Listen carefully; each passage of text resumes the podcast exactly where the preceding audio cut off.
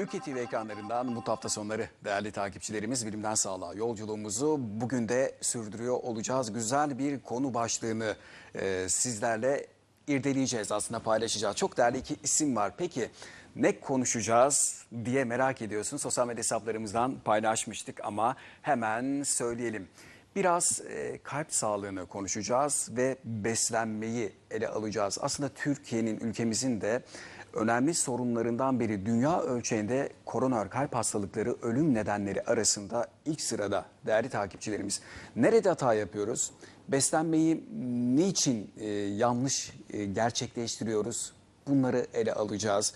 Endüstriyel gıdalar var, hareketsiz yaşam var. İşte tüm bunlar aslında bizim kalp sağlığımızı doğrudan etkiliyor. Bunları konuşacağız. Kalp sağlığıyla ilgili, beslenmeyle ilgili eğer merak ettiğiniz sorular varsa lütfen sosyal medya hesaplarımızdan bizlerle paylaşın. Yönetmenimiz zaten ekranlarınıza getiriyor. Instagram ve Twitter adresimiz üzerinden Bilimden Sağlıka'dan sorularınızı lütfen paylaşın. Daha konuşacağımız o kadar çok başlık var ki bunlar. Çünkü e, Türkiye'de şöyle bir sorun da var. Hocalarımıza da e, can boğazdan gelir. Aman canım istedi yiyeceğim vesaire. Ben bunları yakarım, hareket ederim. Bir birçok söylem var, kendimizce geliştirdiğimiz mantığa bürümeler var. Ama işte bunlar bir yerde takılıyor. Nerede takılıyor, bunları da konuşacağız. Kimler? Konuklarımızı hemen takdim ediyorum. Sizlere de fazla vakit kaybetmeden Üsküdar Üniversitesi N P İstanbul Beyin Hastanesi'nden iki kıymetli hocam Profesör Doktor Mehmet Baltalı, e, kardiyoloji uzmanı, şerefler verdiniz. Teşekkür ederim. Hoş geldiniz. Çok teşekkür ederim. Kıymetli hocam, daha önce de sizi misafir ettik. Evet, kalp sağlığını konuştuk. Çok sağlığı, kıymetli de paylaşımlarınız. Çok teşekkür ederim. Bugün de size inşallah e, güzel paylaşımlarınız olacak çok bizimle. Mersi, çok teşekkür ederim. Hoş geldiniz. Diğer bir isim yine Üsküdar Üniversitesi N P İstanbul Beyin Hastanesi'nden beslenme ve diyet uzmanı Özden Örkcü. Hocam şerefler verdiniz. Ay, sizi de daha önce misafir ettik. Evet. Çok kıymetliydi paylaşımlarınız. Yine e, alacağız. Değerli takipçiler, lütfen sorularınız varsa bizlerle paylaşın. Sokak röportajımız olacak ilerleyen dakikalarda. Kalp sağlığı ve beslenme ile ilgili sokağın da nabzını tuttuk. Didem Düz onu ekranlarınıza getiriyor olacak. Hocam şimdi ben girişte bahsettim, ölüm oranları. Bir yerde hata yapıyoruz, evet. evet. E, kalp hastalıkları, özellikle koroner kalp rahatsızlığı dünyanın bir kaderi mi? Niye ölüm oranları en fazla orada? Nerede hata yapıyoruz diye genel bir soru soracağım evet. size ama e, maalesef herhalde bu kader mi? Yani ölüm e, kader başka bir konu da. Ya bunun önlemi yok, bunun önüne geçemeyecek miyiz kalp rahatsızlıklarının hocam? Böyle bir soru yönelteyim size. Teşekkür ederim. Ya şimdi şöyle, e, koroner kalp hastalığı, yani koroner e, kalbi besleyen damarların, koroner damarların daralması, tıkanmasıyla oluşan çok ciddi bir hastalık. Evet. Dünyadaki en sık ölüm nedenlerinden en sık ölüm nedeni sayılıyor. Bu iki.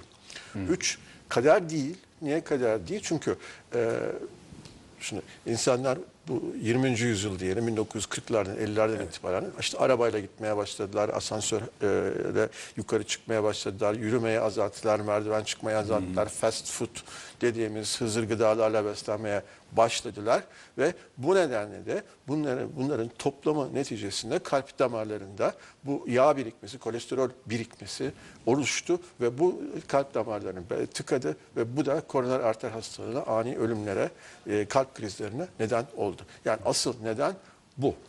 Daha önce yok. Bir, bir de başka bir şey var. İnsanlar daha da yaşlanmaya başladılar. Yani yaş ortalaması kırklı ellili yaşlardan şu anda yetmişli seksenli yaşlara kadar hmm. arttı. Bir koroner kalp hastalığı da yaş hastalığı, yaşlılık hastalığı. Yani kırklı ellili yıllardan sonra başlıyor. Yani daha doğrusu daha önce de başlıyor da ondan sonra sıklaşıyor ve bu birike birike koroner damarların çeperlerindeki o plaklar birike birike birike birike yaşlanınca daha bir e, semptom verir, daha bir belirti verir, daha bir e, hastalık oluşturur hale geliyorlar. Bunların nedeni asıl bu. Öyle güzel özetlediniz ki hocam. Evet. E, yirminci yüzyıldan yirmi birinci yüzyıla geliş sürecimizi evet. tabii anladığım kadarıyla E, hareket e, kısıtlılığı var. Hareket Çok hareket etmiyor. Beslenmeniz ve beslenmenizdeki değişiyor. Fast food gıdalara yönlenme. Yani bir, bir tür gıdalar. E, şimdi şöyle diyeyim ben size. Bu koroner kalp hastalığının, koroner arter hastalığının risk faktörleri var. Risk ne demek? Riskini artıran nedenler demek. Hı hı. Bunlar birincisi sigara içmesi, ikincisi tansiyon yükselmesi, e, e, diyabet, şeker hastalığı, erkek cinsiyet gibi, şişmanlık. Hı. Ve kolesterol tabii ki. L D L, kötü kolesterolün yüksek olması veya diğer diğer lipid değerlerinin yüksek olması. Ve şimdi bunlar koroner kalp hastalığı, koroner arter hastalığı oluşumunu riskini arttıran şeyler. En önemli riskler. Bunlar, bunlar riskler. Şimdi Hı. siz bunlardan, bunlar ne zaman başladı? yirminci yüzyılda başladı. Anlatabiliyor muyum? Yani bu, bunlardan siz kaçındığınız müddetçe, ki kilo almaktan kaçınırsanız, tansiyon yüksekliğinden kaçınırsanız, sigaradan kaçınırsanız, beslenmenize dikkat ederseniz, bir de tabii ki genetik faktörü var. Hmm. Onu da hani göz ardı etmemek lazım. Tam net nasıl geçtiği bilinmiyor ama genetik faktörü var. Bunlardan göz ardı ederseniz e, koroner arter hastalığına, yani kalp krizine, yani ani ölme, yakalanma riskiniz de aynı şekilde azalır. Buna paralel artan stres. Stres de önemli bir faktör. Belki on, stres on, onu da... çok ciddi bir faktör. Stres şöyle, insanın stresi algılama şekli çok önemli. Tamam evet. mı? Yani herhangi bir stresi, yani ben sinirlendim kızdım değil, içine biriktiren B tipi e, insanlarda koroner kalp hastalığı. Yani içine biriktirmeyeceksin diyorlar daha çok yani. Evet. Ve biriktiren insanlarda koroner kalp hastalığı çok daha yüksek oranda oluşuyor. Zaman zaman burada yine hastanenizden, üniversitenizden çok kıymetli psikiyatr, psikologları evet. da alıyoruz. Bu söylediğiniz o kadar önemli ki hocam, e, içinize biriktirmemek. Aslında bu, bu beceri kazanılabiliyor. Bunun da tedavisi var. Bunun da bir yöntemi var.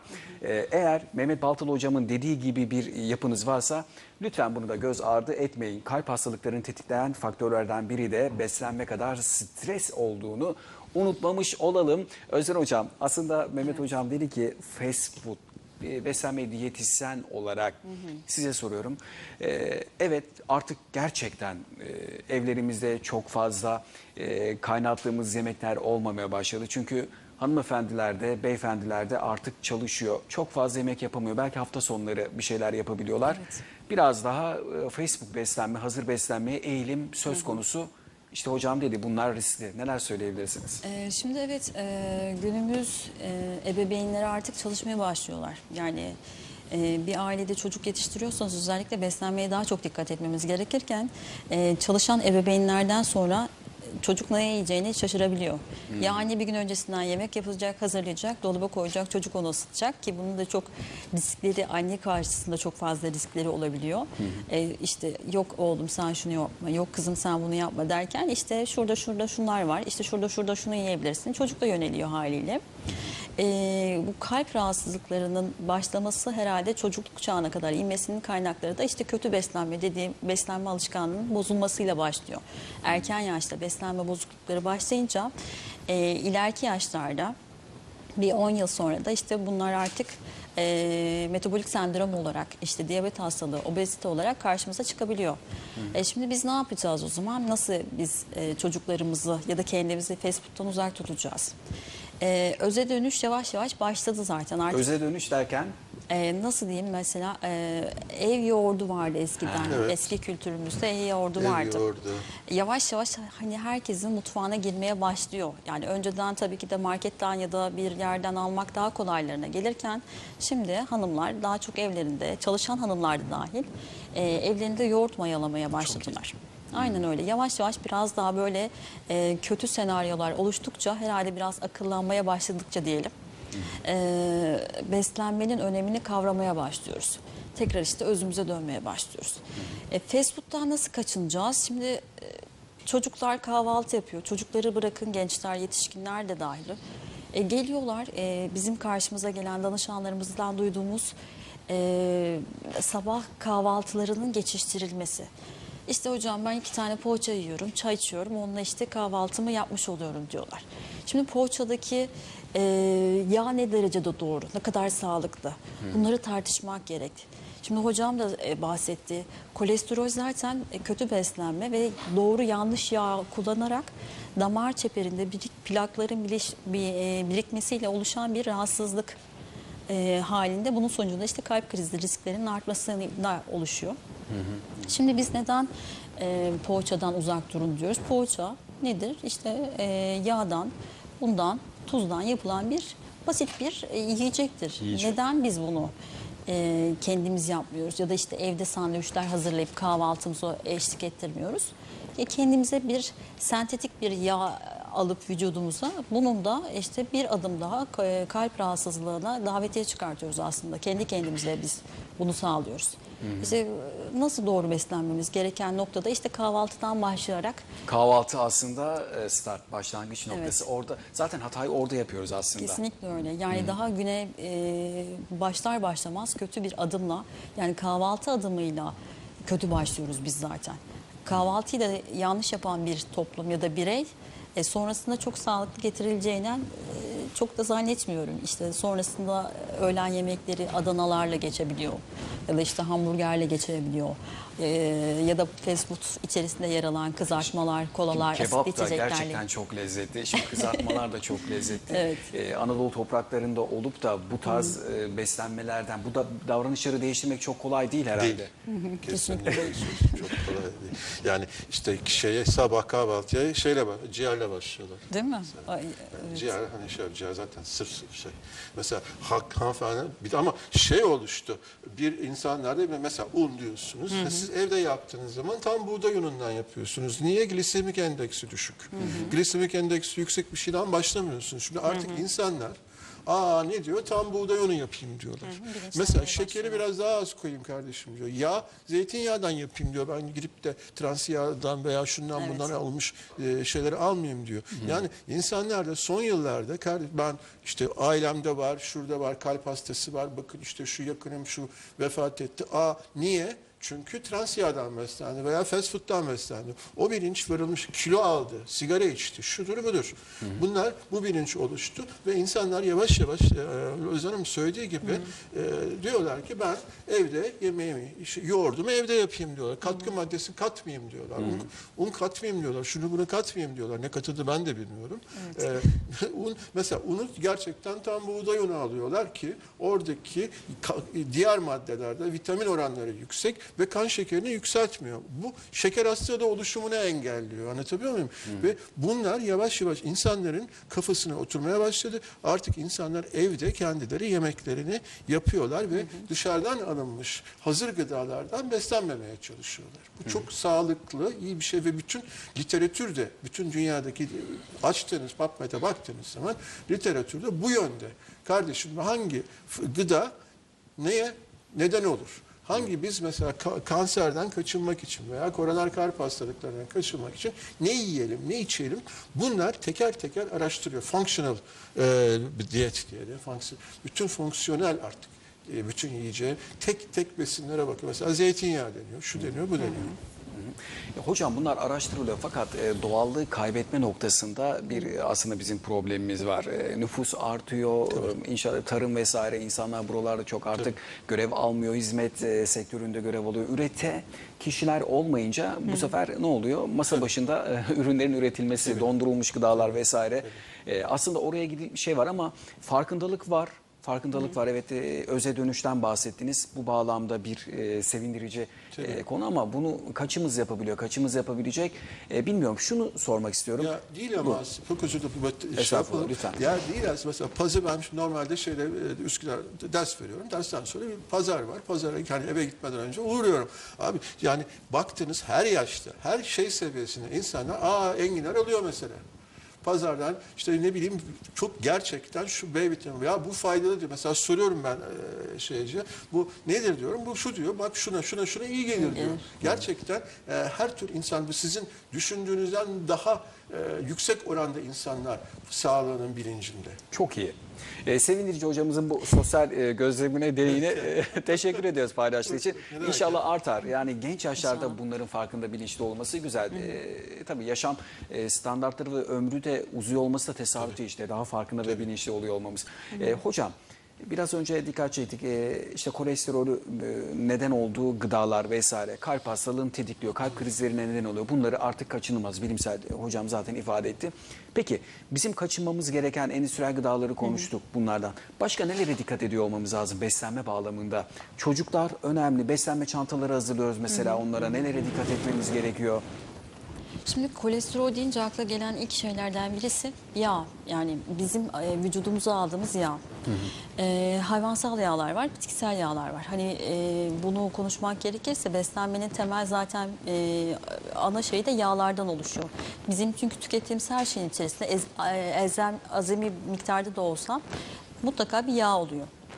Nasıl mesela? Ee, işte te, tekrar poğaçadan örnek verdim. Hı. Poğaçada e, margarin var. Yoğun bir şekilde margarin. yüzde sekseni aşan bir margarin var. Ki burada işte margarini istemiyoruz biz tüketmeyi. Neden? E, doymuş yağların, doymamış yağların e, laboratuvar koşullarında, yani bir endüstriyel koşullarda e, işlem uygulanarak doymuş hale getiriliyor. Ve bu e, biraz daha işte bayatlama süresini uzatıyor. Ya da işte dediğim gibi sentetik bir şekilde e, raf ömrünü uzatıyor. Hı hı hı. Ve ister istemez de bir lezzet haline geliyor. E, insanlar o lezzeti, damak tadını aramaya başlıyorlar. Böyle olunca da bunlardan kaçmak lazım. Şimdi ben biraz yağlardan bahsedeceğim. İşte sağlıklı beslenmenin temel kaynağı kullandığımız doğru düzgün e, yağlar. Hangi yağları tüketmemiz gerekir? Evet. E, hocamın da dediği gibi işte zeytinyağları. Çok çok işte mutfağımızın çoğuna giren Ee, sıvı yağların yerine zeytinyağları almaya başladık ki bunlar e, doymamış yağ asitlerinden oluşur. Omega üç içeriği yüksek yağ asitleridir. Ee, diğer bir konu yine hocam e, ufaktan bir değindi, ben biraz daha açayım onu. Lütfen. Trans yağlar. Trans. Şimdi trans yağlar nasıl oluşuyor? Ee, biz diyoruz ki işte kızartmalar yasaktır, zararlıdır. Hepimiz söylüyoruz. Yani bütün e, meslektaşlarım ya da işte e, sağlıkçılar bunu söylerler. E, kızartmalardan uzak durun. Biz neden kızartmalardan uzak duruyoruz? Bunu kimse belki sormamıştır. Yani o da yağ, o da yağ. Niye uzak duruyoruz demişlerdir. Şimdi e, yağ kızartıldıktan sonra içeriği değişebiliyor. E, zamanla ikinci kullanımda, üçüncü kullanımda trans hale geçebiliyor. Yani benim yağım E, kullanılabilir kaliteli bir yağ halinden trans yağ haline geçebiliyor. Biz trans yağ neden istemiyoruz? E, kolesterol derken iki tür kolesterol var. Hocam da tabii ki de bunlardan değildi. İyi kolesterol dediğimiz H D L kolesterol ve kötü hmm. kolesterol dediğimiz L D L kolesterol. E, trans yağlar ne yapıyor peki? L D L kolesterol seviyelerini arttırıyor. E, kötü kolesterolü yani arttırıyor. H D L kolesterol dediğimiz iyi kolesterolümüzü düşürüyor. Böyle bir sonucu kimse istemez herhalde. Yani biraz daha bilinçli bir toplum bu şekilde sağlığıyla oynamasını istemez. Biz de ne yapacağız? O yüzden kızartmalardan uzak duracağız. Yani bizim amaç burada e, kandaki lipid düzeylerimizin, işte H D L'mizin, L D L'mizin e, oranını, miktarını nasıl belirleyeceğimiz. Hmm. İşte kimse bile bile işte zararlı bir şey vücuduna almak istemez ki, hele böyle bir sonuçlar doğuran işte kalp krizleri, işte erken yaşta ölümler e, ya da işte ani ölümler. Tabii. Bunları hiç kimse istemez. Hı hı. E, söz böyle olunca ne yapacağız? Bizim H D L kolesterolü nasıl elde edebiliriz? Bunu düşünmek lazım, bunu sorgulamak lazım. Tabii ki çocuklar bizim e, toplumumuzun e, yegane şeyleri, e, ana taşları, hı. ana yapıları. Onları güzel besleyeceğiz ki sağlıklı bireyler, sağlıklı bir toplum oluşturalım. Beslenme çantalarına iki üç de olsun ceviz, badem, fındık koyabiliriz. Kuru kayısı koyabiliriz, ara öğünler yaptırabiliriz ki böyle e, H D L kolesterol, yani iyi kolesterol yüksek olan gıdalardan onlara takviye yapmamız lazım. Hı hı. Hani onun çantasına işte aman işte oğlum, yok kızım seviyor diye tutup da Nutellalı ekmekler e, ya da çikolatalı ekmekler, salamlar, sosisler yerine hı hı. E, güzel bir sandviç hazırlayabiliriz. Ya da işte güzel evimizden yaptığımız bir köfte olabilir, belki ızgara türü bir et olabilir. Ufaktan bir sebzeyle beraber, yanında da bir ayran ya da herhangi bir içecekle beraber sunabiliriz. Taze sıkılmış meyve suları olabilir. Hı hı. Hani e, öze dönmek dedik ya, öze dönmekten kasıt zaten bu. Hani sentetik gıdalardan uzak durmak. Hı hı hı. E, işlenmiş ürünlerden uzak durmak ki bunlar dediğim gibi hiçbir ürün trans yağ içermez diye bir şey yok. İlla ki kızartmaya giren her ürün mutlaka trans yağdan geçiyor. Bu da fast food adı altında geçebiliyor haliyle. Peki. Hocam sosyal medya üzerinden sorular var. Bir, birkaç tanesini yöneltmek demek, istiyorum. Aort damarı biraz genişlemiş. E, sizce e, durum nedir? dört virgül sekiz olmuş. dört virgül sekiz olmuştu. altı ayda bir kontrolü gerekiyor. altı ayda bir altı milimden yani sıfır nokta altı santimetreden onun kontrolü şey olması, to, toraks B T çekilmesi gerekiyor. Onun özel bir e, metodu var toraks B T'nin. O kontrolle birlikte altı milimden daha şey olmuşsa iş değişiyor. Yani altı santimetre e, altı santimetre yani altmış milime kadar e, tolere edilebilir. Ama dikkat etmesi gerekiyor. İki şeye dikkat edecek. Tansiyona dikkat edecek, kalp hızına dikkat edecek. Tansiyon hiçbir şekilde yükselmeyecek. kalp riski de çok fazla yükselmeyecek. O nedenle de yani doktoruna gitmesi lazım. altı ayda bir kontrolünü yaptırması lazım. Hı hı.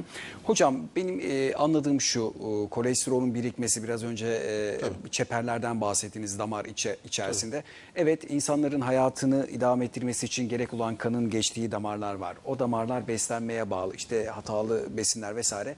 Onun etrafında, damarların etrafında birikiyor, birikiyor, birikiyor ve daralıyor. Daralmasına bağlı olarak da işte felç olabiliyor, kalp krizi olabiliyor. Doğru mu anlıyorum hocam? Tabii. Şimdi şöyledir. Ee... Hanımefendi bahsetti, diyor ki işte yanlış mem, özellikle hmm. çocuk obezitesi, çocuk şişmanlığı. Bu şeker hastalığına yol açabiliyor ve kalp hastalıklarına yol açabiliyor indirekt olarak. Kalp duvarlarında, kalbi besleyen koroner arter duvarlarında on beş on altı yaşından itibaren bu tür plaklar birikmeye başlıyorlar. O biriken plaklar o damarı daraltıyor. Yani o damardan diyelim ki iki buçuk milim, altı santimetre karelik bir veya dört santimetre karelik bir şey varsa o yüzde elli daralıyor. iki santimetre karelik bir açıklık oluyor veya bir santimetre karelik. Belli bir orandan sonra sizin göğsünüzde şikayetler başlıyor. Yani efor sarf ettiğiniz zaman, merdiven çıktığınız zaman, sinirlendiğiniz zaman, koştuğunuz zaman, bisiklete bindiğiniz zaman o zaman siz göğüs, en sık görülen neden göğüs ağrısı, göğüs ağrısı nedeniyle durmak zorunda kalıyorsunuz. Niye göğüs ağrısı oluşuyor? Hmm. Çünkü oradaki o kan, o kalbin ihtiyacı olan oksijeni oradaki kan vermiyor, getiremiyor. Çünkü bu damarlar darlanmış. Bu damarların darlanmasına bağlı olarak kalp beslenmiyor efor esnasında. Hı hı. Tamam. Bu stabil anjina pektorisi dediğimiz e, hastalık. Bu olduğu zaman her halükarda doktora girip e, gerekli tetkikler yapılması gerekiyor ve gerekirse de stentle şunda bunda açılması gerekiyor veya ameliyatta. Onun şey değil. İki. Bunun ötesinde başka bir şey daha oluyor. Eğer buradaki damarlarda, bu damarlardaki o plaklardan en ufak bir intimal tear dediğimiz yırtık, yırtık oluştuğu zaman bir pıhtı bu damarı tıkıyor. Aniden tıkıyor o damarı ve o da kalp krizine neden oluyor. Hı hı. Şimdi kalp krizi ne yapar diyorsunuz? Ani ölüm dahil her şeyi yapar. Her tür e, ciddi hiç veya hiç fark etmeye de bilirsiniz bu işi. Kalp krizi geçirip fark etmeyen kişiler oluyor çok hocam. Var. Onu onu çok var, var yani. Ee, hiç fark etmeyebilirsiniz veya aniden yarım saat içinde vefat edebilirsiniz. Hiç kimse kurtarmaz. Çok ciddi şeyler diyor.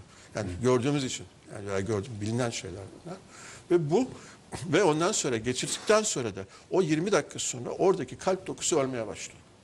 Şimdi ölmeye başladıktan sonra eğer siz buna müdahale, acil müdahale etmezseniz bu kalıcı bir hasar. Yani kalp yüzde yetmişini pompalıyorsa yüzde otuzunu, otuz beşini, yirmi beşini pompalamaya başlıyor. Çünkü o doku ölü.